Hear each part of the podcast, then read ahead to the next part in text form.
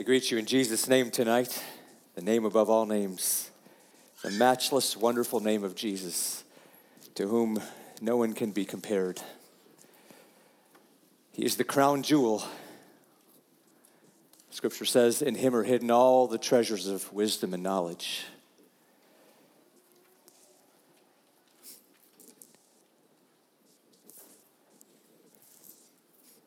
Like, stop for a moment and think about that. If you want to know anything, if you want to know anything at all, about anything at all, pursue Jesus.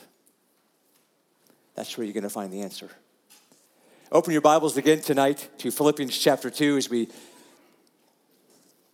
take step number two of uh, focus on humility. Tonight, I subtitled my sermon, In the Life, Teaching, and Redemption of Jesus. I told you this morning that's where we're intended to head, and uh, uh, by God's grace, we will head there. I'm reminded afresh of just the incredible, incredible privilege it is for us to be in the presence of God and to have an opportunity to uh, to worship Him and to come to Him and allow Him to work in our hearts.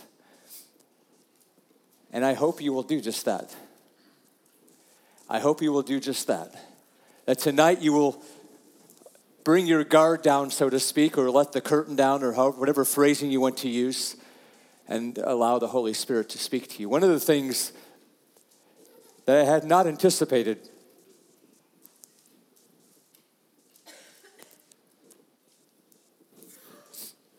it might just be because I haven't been with you guys for a little time, but one of the things I had not anticipated about doing revival meetings at my own congregation was how desperately I want you to grow in the Lord and to receive what Jesus wants to offer to you. I mean, it's always true. I go and minister and I want people to grow. Well, as you can tell, it's having a bit of an effect on me, but it's...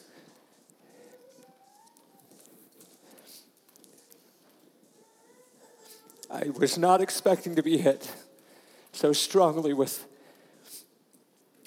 like, it's imperative. I wish I could do it for all of us, but I can't. So you must do it. You must allow the Holy Spirit to penetrate into your heart. You must surrender and be humble before Him and let Him have His way with you. And I hope you will. And I know many of you are and do.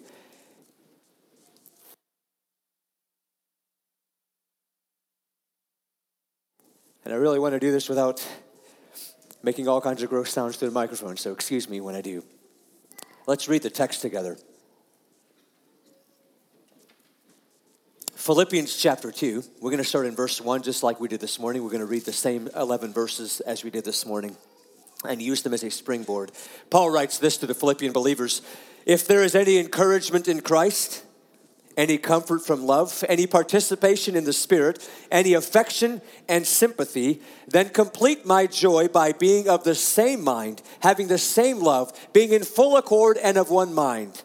If I could paraphrase, or if I could if I could break down what I think Paul is trying to say is, if you as individuals have received any of this stuff going on in your own individual life, then complete my joy by doing this all together, as a body together. This is how you should move forward. Verse three, do nothing from selfish ambition or conceit, but in humility count others more significant than yourselves. Let each of you look not only to his own interests, but also to the interests of others. Have this mind among yourselves, which is yours in Christ Jesus, who, though he was in the form of God, did not count equality with God a thing to be grasped, but emptied himself by taking the form of a servant, being born in the likeness of men. And being found in human form, he humbled himself by becoming obedient to the point of death, even death on a cross. Therefore, God has highly exalted him and bestowed on him the name that is above every name, so that at the name of Jesus, every knee should bow in heaven and on earth and under the earth, and every tongue confess that Jesus Christ is Lord to the glory of God the Father. Lord Jesus, tonight, we, I desire, we desire for you to truly come into focus. It's almost always part of our prayer, but tonight I want it to make the chief aim of our prayer, Jesus, that you would come into the forefront of our hearts and minds, and that we would be led by your grace, Father, into a place where we are able to respond fittingly to what you have done for us, Jesus, to what you demonstrate for us, to what your life portrayed, to what your teaching exhorted us to, and most of all, what your redemption, your incredible redemption worked for us on our behalf. Truly, truly, if I ever say it, tonight, Jesus, may you increase, may I decrease, may all of us decrease in that, in that, in that aspect, in that capacity, so that you might truly be preeminent, not just uh, as the Scripture declares you are in the world, but that you truly might pre- pre- be preeminent in our hearts, God. Thank you, Jesus, for what you've done for me, for us, for the world. We give you praise and glory. We honor you. We worship you. Oh, we pursue you and we look to you. We thank you in Jesus' name. Amen. So this morning, again, I kind of gave a backdrop. I gave an overview. I said, here's where we went ahead. And I ended actually with the fact that when we are redeemed believers in Jesus Christ, that's not a reason for us to suddenly say, well, I no longer have a need for humility. It's actually a reason for us to say that if anything, humility has, has increased in my, the necessity in my life. Because if I'm to become like Christ, and this is the aim of our sermon tonight, if I'm to become like Christ, then I must see that a chief principal thing about Jesus is that he was humble. So in the back of our heads the entire time through, if we're supposed to have this exhortation, I need to turn this on, if we're supposed to have this exhortation that the mind we ourselves are supposed to have is the mind of Christ, that we can have this mind inside of ourselves, this, this way of, of orienting ourselves, this way of, of operating in our lives. If we want to get to that place, we want to look to Jesus first of all. And I want to have in the back of our heads tonight as we walk through the, the, the text, that the, the different verses I'm going to bring out, in the back of our heads, I want to keep foremost there the fact that Paul is so clear in these verses, for he says right after that, that though Jesus was in the form of God, he did not count equality with God something to hang on to, which means I want to have in the back of our heads that Jesus was God, that he was the ultimate. John opens his gospel that way in a beautiful way. We're going to spend a lot of time in John tonight with just different verses because John was so focused on, I think, this very subject. He wants to make sure we know, in the beginning was the Word, and the Word was with God, and the Word was God. Everything that was made, that's a bit of my paraphrase now, everything that was made was made through him. In fact, Scripture is, is clear to say everything was made not just through Jesus, but for Jesus. And in him all things hold together. He's the fullness of God in bodily form, Paul wrote to the Colossians. So this is the Jesus we're holding in the back of our heads as we walk now through and see, was Jesus humble? Did Jesus display any humility? And if so, in what ways? And how did that look? You see, we know the Jesus that walked around and did powerful things, right? He did, he performed miracles. He even spoke in some rebuking ways to Pharisees and, and leaders of the church. He was not a pushover. So, of course, when we talk about humility, we're not talking about being pushover, because Jesus wasn't that. But did Jesus display humility, and what does that actually mean? What did it look like? Because if I'm supposed to have that mind, we know where the next we, we know where the next jump is going to be. But before we get there, let's pause, because I made the statement this morning. If we will truly pursue humility, it is going to be gained by thinking more about Jesus. It's not going to be gained by us thinking, how can I think less of myself? Because that is actually thinking about myself. It's not going to be gained by, well, how can I like remove this? Because I don't have the power to remove it. It's not going to be gained by, I'm just going to berate myself or lower myself, or I'm going to be meek and be, or that's not the right word either. I'm going to be a pushover. I'm going to, it's, it's not going to happen that way. It's going to happen when we become enthralled with who Jesus is and the glory of Jesus and the glory of God himself. Because remember, I said this morning, I believe Scripture teaches that it is our glory to become nothing so that God might be everything. So Let's talk about the humility of Jesus, how Jesus was humble. I, I, I chose three categories. You could probably do more things or, or look at it in different ways. But I want to first look at Jesus' life, the life of Jesus. Did Jesus display humility in his life? And if so, in what ways? Now, again, this could be done lots of different ways, so I, there may be other places your mind goes. I thought it might be helpful just to run through a series of verses that I think are going to help depict, and and and I waded through lots of verses, and I, I, I struck many of them out, not because I didn't like them or because they didn't agree, or because, just because we don't have time to read through all of them. Many I'll choose from the Gospel of John because, again, I think John was particularly uh, making this case because he begins with that God, Jesus was God, and then he begins to show us how Jesus was full of humility. In Jesus' life, pay, pay special attention to these verses because most of them are going to have a not or a nothing in there. These are words of humility. A not or a nothing. In John five nineteen, Jesus says to his uh, the people around him, he says, "Truly, truly, I say to you, the Son can do nothing of his own accord, but only what he sees the Father doing." This is Jesus, who is God. The Son can do nothing of his own accord, but only what he sees the Father doing. Just a couple verses later, he says, again, "I can do nothing on my own. I can do nothing on my own. As I hear, I judge, and my judgment is just because I seek not my own will, but the will of him who sent me." I don't know how it works in your brain. I don't know if you think about things like this or try to hold things together in like kind of some kind of logical kind of things, but what does it do to you if you hear Jesus, who is God himself, come down in human flesh? What does it hear when he says, "I can do nothing on my own"? And you kind of counter that with, do I think that about myself? Is it really what I think, that I can do nothing by myself? That I really have no power to do anything?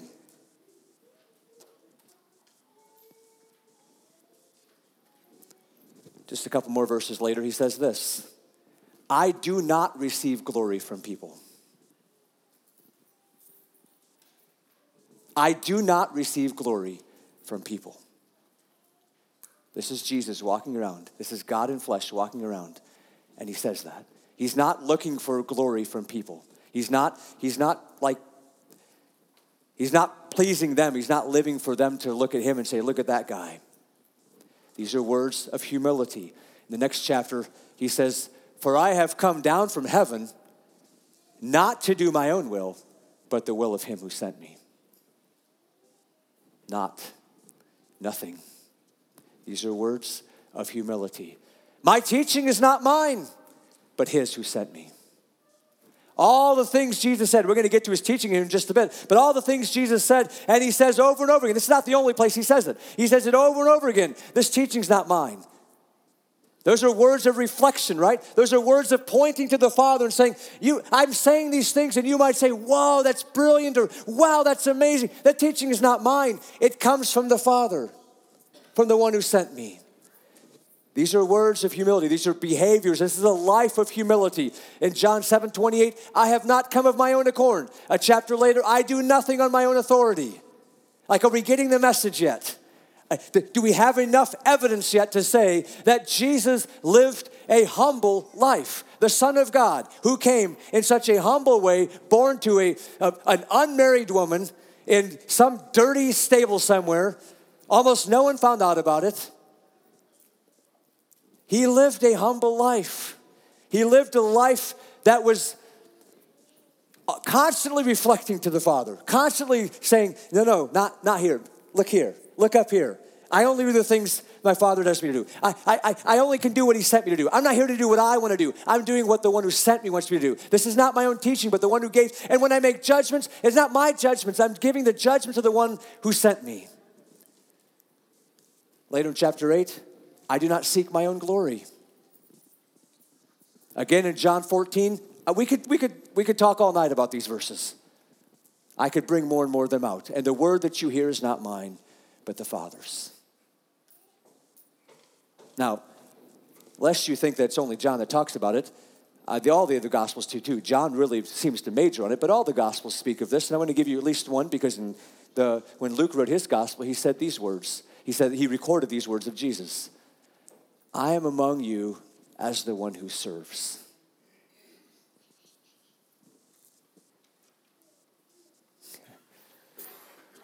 Lift up your gates, the King of Glory is coming. Who is the? Who is this? He's the King of Glory. Like, all these prophecies and all these words about the glory of the Messiah and the one that God was going to send and all the things he was going to do. And yet when he's here walking around, he continually says things like this.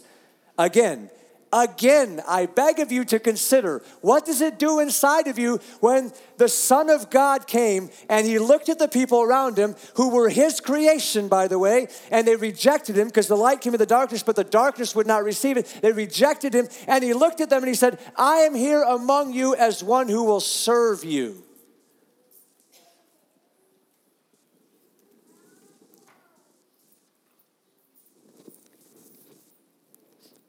Hopefully you will agree with me that without a doubt that Jesus' life was marked with humility. It was marked with a lowering of himself, which is crazy because he was the Son of God. But if we continue, we see that not only was his own life marked by that, but the things he was teaching just gave evidence of that, just continued that theme. So in other words, it's not just that he came and he said, well, I'm supposed to be humble because I was sent by God for a specific task. The rest of you get a free pass. He said, no, everything I'm saying to you is going to come out of who I am. And I bear the marks of humility, therefore you bear the marks of humility. You ought to bear the marks of humility. I'm calling you, I'm inviting you to consider the glorious path of humility, of making your heavenly Father be everything and you be nothing. It co- Think of Jesus' very first sermon as he sits there, at least as we know it, as he sits there and a crowd is gathered, we call it the Sermon on the Mount, and the very first words out of his mouth, blessed are the poor in spirit, for theirs is the kingdom of heaven. Do you think Jesus was concerned about humility? Do you think Jesus saw a centrality to the need for humility for those who went to follow after God? Blessed are the poor in spirit. That's where the kingdom of heaven comes in. That's who gets to gain entrance to the kingdom of heaven. Blessed are the poor in spirit. You know, in Matthew, a couple chapters later, record the wonderful verses where Jesus says, if you're weary or burdened, you should come to me, and I will give you rest. But you know what else he says in those verses? In Matthew eleven twenty-nine, he says, take my yoke upon you and learn from me, for I am gentle and lowly in heart. That, I don't, I don't, I mean, there's like no other way you can paint that except for a direct invitation that Jesus looks to every one of us and says, hey, I would like to teach you. And when I'm going to teach you, it's going to come out of a gentle and a lowly heart because that's who I am. And that's what I'm going to invite you to. Take my yoke upon you. Surrender, submit to me. Learn from me. And what I am teaching is about humility. It's about humility. You know, when they had a discussion one day about who was the greatest, because they were prone to doing that, and lest we sneer at them or look down at them, you understand how often we do the similar kinds of things in comparing ourselves to those around us and, and trying to make sure that we're like, I think I'm doing better than that person at least. When they were having the discussion about who was the greatest, you know what Jesus did, right? What did he do? He brought a child in their midst, and he said, whoever humbles himself like this child. He directly says it, right? Whoever humbles himself like this child, that's the one who's the greatest in the kingdom of heaven. You know, when Luke records the same story about the, the disciples having a discussion about who's the greatest and Jesus bringing a child in the middle of them, and when he records it, he adds this line that Jesus said, for he who is least among you all, read that right. For he who is least among you all is the one who is great. Are we beginning to get the picture, right? We can prove by lots of verses that when Jesus walked on this earth, the Son of God, he was humble. In fact, I would say he was marked by humility. It's one of the central characteristics because all the other things he did were more befitting of what royalty would do. The humility is the one that ran counter to everything that you and I do to understand about those who are in power. Those who, ha- who are up here, right? Like casting out demons, healing. Those that that's what powerful men of God do. Rebuking people who aren't following. That's what powerful men of God do. But I'll tell you one thing, in most of our expectations, what powerful men of God don't do is lower themselves and be the one who serves. So the defining characteristic of Jesus' life must be his humility. And I would then follow by saying it is also one of the defining characteristics of his teaching. You too follow after me. If you want to gain your life, you should lose it. If you're willing to hate your father, mother, your brothers and sisters, then you will gain. You will gain so much for coming after me. If you're persecuted, that's a little bit of a paraphrase. If you're persecuted for my sake, then you're blessed. If you don't revile those who are reviling you, then you're really following after the kingdom. All those things have to do with humility. Also in Luke, Jesus says this. Again, as they continue to have squabbles about uh, who is the greatest, he says, everyone who exalts himself will be humbled, and he who humbles himself will be exalted. Now, we've already read the verses in Philippians, so you already know this, so it's fine that you already know this, but you see that he was just talking about the same path he himself was walking, right? He humbled himself, and because of that, we read in Philippians, therefore God has exalted him to the highest place. And Jesus said, and he taught, it will be the same for you and I. You want to exalt yourself? You will get humbled. But if you're willing to humble yourself, then God will do the exalting.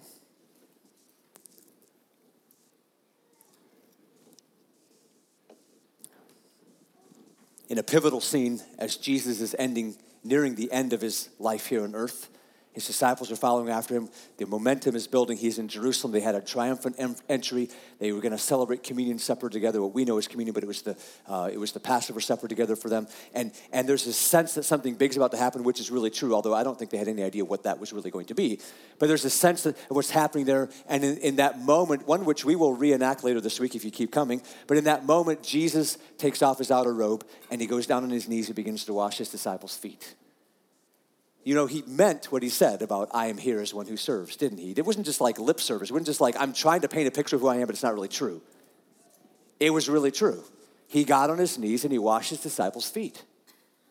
And then he looked at them and he said, if I then, your Lord and teacher, have washed your feet, you also ought to wash one another's feet. You see, he's teaching them, and he's teaching them humility.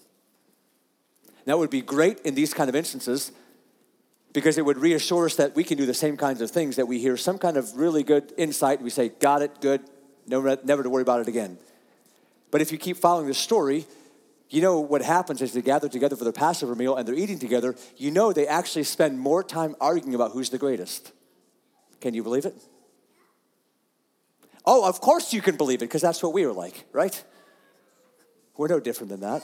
So Jesus proceeds at that meal where he had just washed his disciples' feet and told them, I've done it for you. I'm your Lord and Master. I've done it for you. You should do it for each other. Then he proceeds to then say, out of that grumbling or that mumbling or that trying to address with each other again, he says, well, that's, you know what, the this before, just before this, I didn't put this on here, but you know the, the, the people of the world, they take their authority and they lord it over people. But with you would not be, that's not how I want it to be. I, I'm not picking it up right here, but but whoever would be great among you must be your servant, and whoever would be first among you must be your slave, even as the Son of Man came not to be served, but to serve and give his life as a ransom for many. You see, Jesus actually connected those two things together that I just connected for us tonight. I did his life first and his teaching, but he's doing the same thing. He's instructing them on what it's like. If you want to be great, humble yourself, serve others. And he says, I can show you exhibit A, even as I, the Son of Man, did not come to be served, but to serve and to give his life as a ransom for many. Without a doubt, without a doubt, according to Scripture, Jesus' life was marked by humility, and Jesus' teaching was marked by a teaching of humility. But also, I think, without a doubt, the thing that really um, is the thing that, that we have to grasp tonight, I think, because it moves beyond just up here, is we have to understand that Jesus' act of redemption itself was a, this, this pivotal act of humility, of lowering himself. Now, before we get there, I, I want to just I, I want to step out of that for a bit and talk about something that Jesus taught when he was on earth. Just a little verse here. It's in Luke chapter six. Jesus was clear. This is the Luke's version of the Sermon on the Mount, by the way. But he was clear. He says that no good tree bears bad fruit, nor again does a bad tree bear good fruit. Each tree is known by its fruit. And I say that because we have to understand something before we go on tonight. We have to understand that whatever seed is planted, that's what you're going to get. Right? Whatever seed, whatever the seed or the root of a plant or of anything is, that's what you're going to get. Jesus is illustrating that. He said, you're not going to get a bad tree and get good fruit out of it. And you're not going to get a good tree and get bad fruit out of it. It depends on what the seed or the root of it is. I say that to pull it now out of the agrarian example of trees and of planting things and of seed and under, and helping us to see what seed is in us as people. We covered that this morning, by the way, right? We are humble because we are God's creation. He created us. He created us even in our perfection, even in a perfect relationship with him. He created us to be humble before him that he might be everything. But the reality is it didn't stay that way because Adam and Eve chose to rebel. They, pride entered into the discussion and they said, we want to be like God ourselves. And that's the seed that every one of us is born from. Now, we don't have time to go into this, but I just, just for the sake of making sure that you are aware of this, this actually is something that is very directly bumping into a dominant worldview of the people you live with. I want you to know that because it comes down to the question of, is man naturally good or naturally not good? And the world around us, the culture around us, the dominant worldview of many people around you is going to push heavily in the area that says, we, after all, are good people. We're good inside. And I have just told you directly the opposite, that every one of us has had this little seed planted from that we were born with, that we've inherited from Adam, which is to say that we have pride, and we are not humble before God, and we are not right with God. Okay? That's important for what we're going to talk about. In fact, that's the reason, are you hearing this? That's the reason why there's a need for redemption. If that would not be true, we would not re- need redemption, which is also one of the chief arguments against that dominant worldview. There would be no need for redemption. So let's talk about redemption. And let's just go back to our text in Philippians to do so, because I think it's one of the greatest places we can. We're going to see the humility of Jesus come to the forefront in a way that is going to make all the difference for you and I. So let's go back to Philippians chapter two.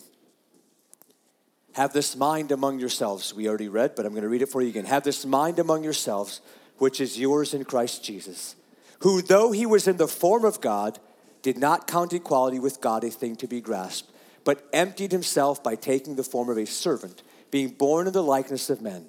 And being found in human form, he humbled himself by becoming obedient to the point of death, even death on a cross. Let's stop there for just a moment.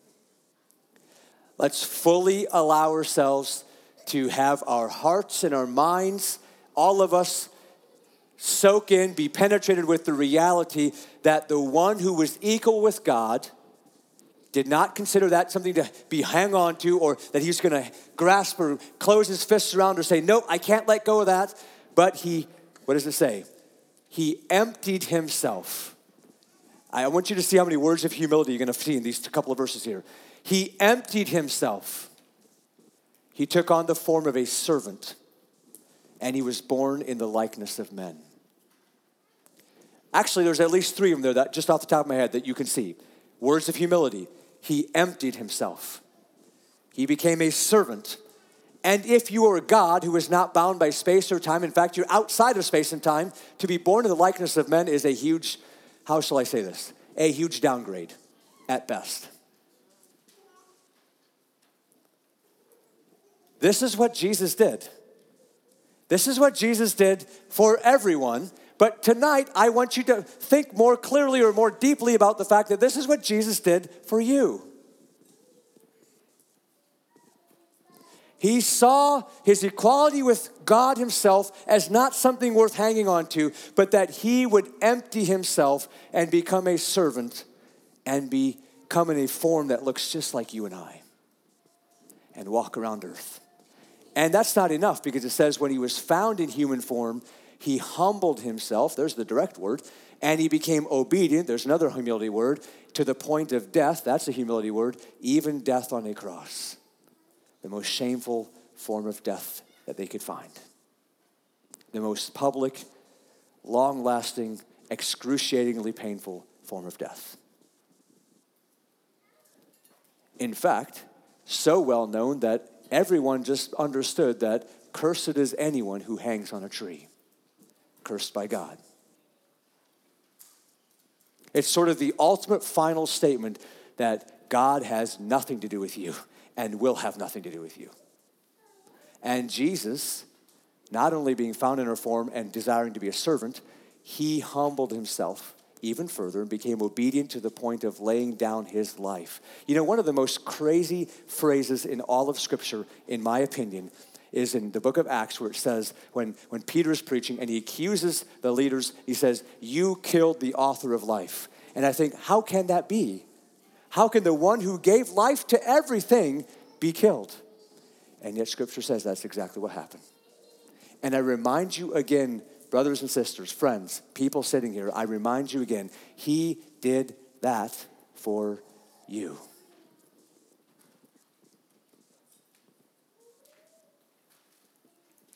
The last person that ever should have had to do that. This morning in Sunday school, we talked about the two thieves on the cross. One of them reviling Jesus and saying, "Save yourself and us." And the other one saying, "You don't get it. We deserve what we're getting. This man has done nothing wrong." He humbled himself and became obedient to the point of death, even death on a cross. Out of that, I stopped reading, but out of that, let me just read the next verse, because this is what God does, and we have to hold it all together. I don't want to I don't want to divorce the text from itself. So out of that, God has highly exalted him. I am here tonight to tell you, it is the name that I can give you. In fact, Scripture is clear, there is no other name that I can give you by which you must be saved. He exalted him and bestowed on him the name that is above every name. There is no other name higher or greater or any other name I can offer to you to give you any hope of anything changing in your life. But I remind you tonight, as you hear this for what is probably lots of times for most of you, but I hope you're hearing it with fresh eyes tonight. I remind you again tonight, as you walk through and you think carefully and deeply and allow the Holy Spirit to penetrate deep inside of you the truth of the humility of the act of redemption for the Son of God himself. I remind you of what I began this part with, because Jesus clearly taught this in John three three. I tell you, truly, truly I tell you, unless you are born again, you cannot see the kingdom of God. And what he is talking about there is a change of that seed. Unless you change the seed that's inside, unless the root is taken out and another root comes in, you will not see the kingdom of heaven. Because what was in you brought pride and arrogance and sinfulness and rebellion and disobedience and all kinds of vile things. Do you not know this to be true? I do. Unless that root is taken out and you are born again of water and blood, of Jesus' blood, I would tell you, unless you're born again and a new seed comes inside of you and begins to grow up in you, then you will not be in the kingdom of God. You will not see the kingdom of God. The seed of pride must be taken out. The root of pride must be uprooted so that the seed and root of humility may be planted deep inside of you. That, my friends, is salvation. That is moving from the kingdom of death and darkness into the kingdom of light, the kingdom of Jesus. And that is precisely what you and I must deal with, must respond to. You are here tonight and you have an opportunity to take everything that's just been said so far, and you must respond to it. You actually will respond to it. You have no choice but to respond to it. You have choices in how you respond, but you have no choice but that you will respond to it. I will tell you, we're, we're, we're at a hinge point, because tomorrow and the next day and the next day, by God's grace, we're going to be wrestling with what it looks like to receive Jesus' words and let humility have its way inside of us. But we can't get there until we become convinced that Jesus, our Savior, chose the path of humility and wants to, through that path of death and subsequent resurrection, having that work in us, wants to move us, wants to change, wants to uproot that seed of pride in us and plant his seed of humility. Unless we agree with that and welcome that and say, that's where I want to go, that's what I want to do. I don't want to lift myself up. I want to, I want to bury myself in Jesus Christ so that his life might shine forth, so that I might truly be nothing and God be everything. Unless I'm convinced of that, the next three days aren't going to do us a whole lot of good. If you have never done that, if you have never done that, I beg of you to change that tonight. To lower your defenses tonight and to look to Jesus and say, like the thief on the cross did, I deserve all that I'm going to get in wrath, but I want that to be uprooted so I can be planted and born again with God's Spirit inside of me. And if you have done that before,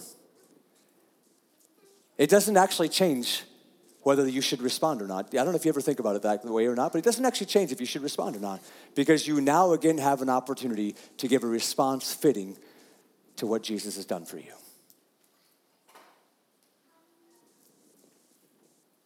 Jesus, we tonight, because of your word, have become convinced. We have become convinced that you came to this earth in great humility. You lived a life of great humility. You taught us all about humility.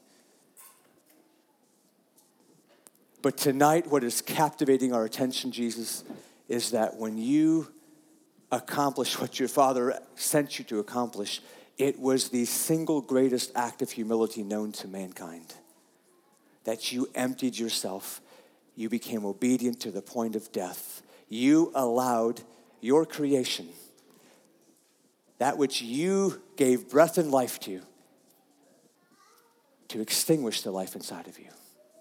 And I'm so grateful that God has exalted you, Jesus, and brought you out of that grave and brought new life, and has and, and have, have proven, have proven to us that death no longer holds its power, that the grave no longer has its sting, that the power of sin is death, and that that power has been broken by you, Jesus. So tonight, tonight, we want to respond to you however you'd like us to, Jesus. That's really the thing. We'd like to respond to you.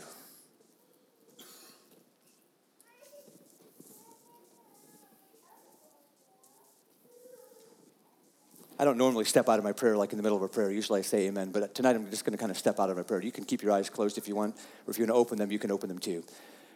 But I really mean what I say. We're on a hinge point that we must decide what we're going to do with this. And tonight, I'm inviting you to make that decision. And I'm inviting you to respond in a way that, that is fitting of what Jesus has done for you.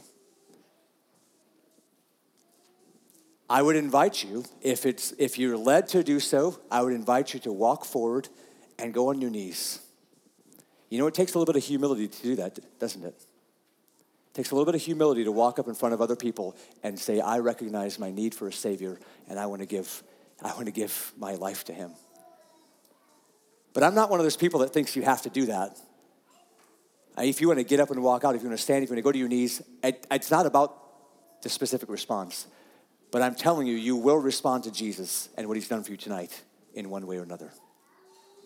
I beg of you to say tonight, maybe for the first time, maybe for the hundredth time, I'm all in, Jesus. I want every bit of pride rooted out of my life, and I want humility to be the defining characteristic, and I want to learn from you what that looks like. So I'm going to continue just praying for a little bit. When I pray, Caleb, if you don't mind, just starting a little bit of music. I'm going to be quiet after a little bit of prayer yet, And I'm going to invite you to respond how you want. If you want to come up front, I'd be glad to pray with you. If somebody else may, may want to pray with you, if you want to just pray by yourself, I'm just asking you to give a response uh, as you think Jesus deserves from you tonight. God, thank you so much for giving us this opportunity and this uh, this moment where in your grace we can make a choice. The reality is we don't always get a choice. We don't always know when we're not going to get a choice again. But tonight we're in this moment. My prayer is, God, that those who are truly, sincerely wanting to hand over their life to you and letting you have your way in them would respond as your Spirit is leading them right now. I give you praise, Father. Thank you for your Holy Spirit who works among us. Father, your presence is a sweet, sweet thing to us. You minister to our hearts in ways that we can't always define. You bring correction. You bring uh, notice of error. You also bring encouragement. You bring strength to our bones that are weary. You bring grace and mercy. Thank you. We don't want to leave your presence. For you are life to us. Thank you so much for Jesus, for sending your Son, for being willing to do what we could not do for ourselves, thus proving to us that we can do nothing. Thank you.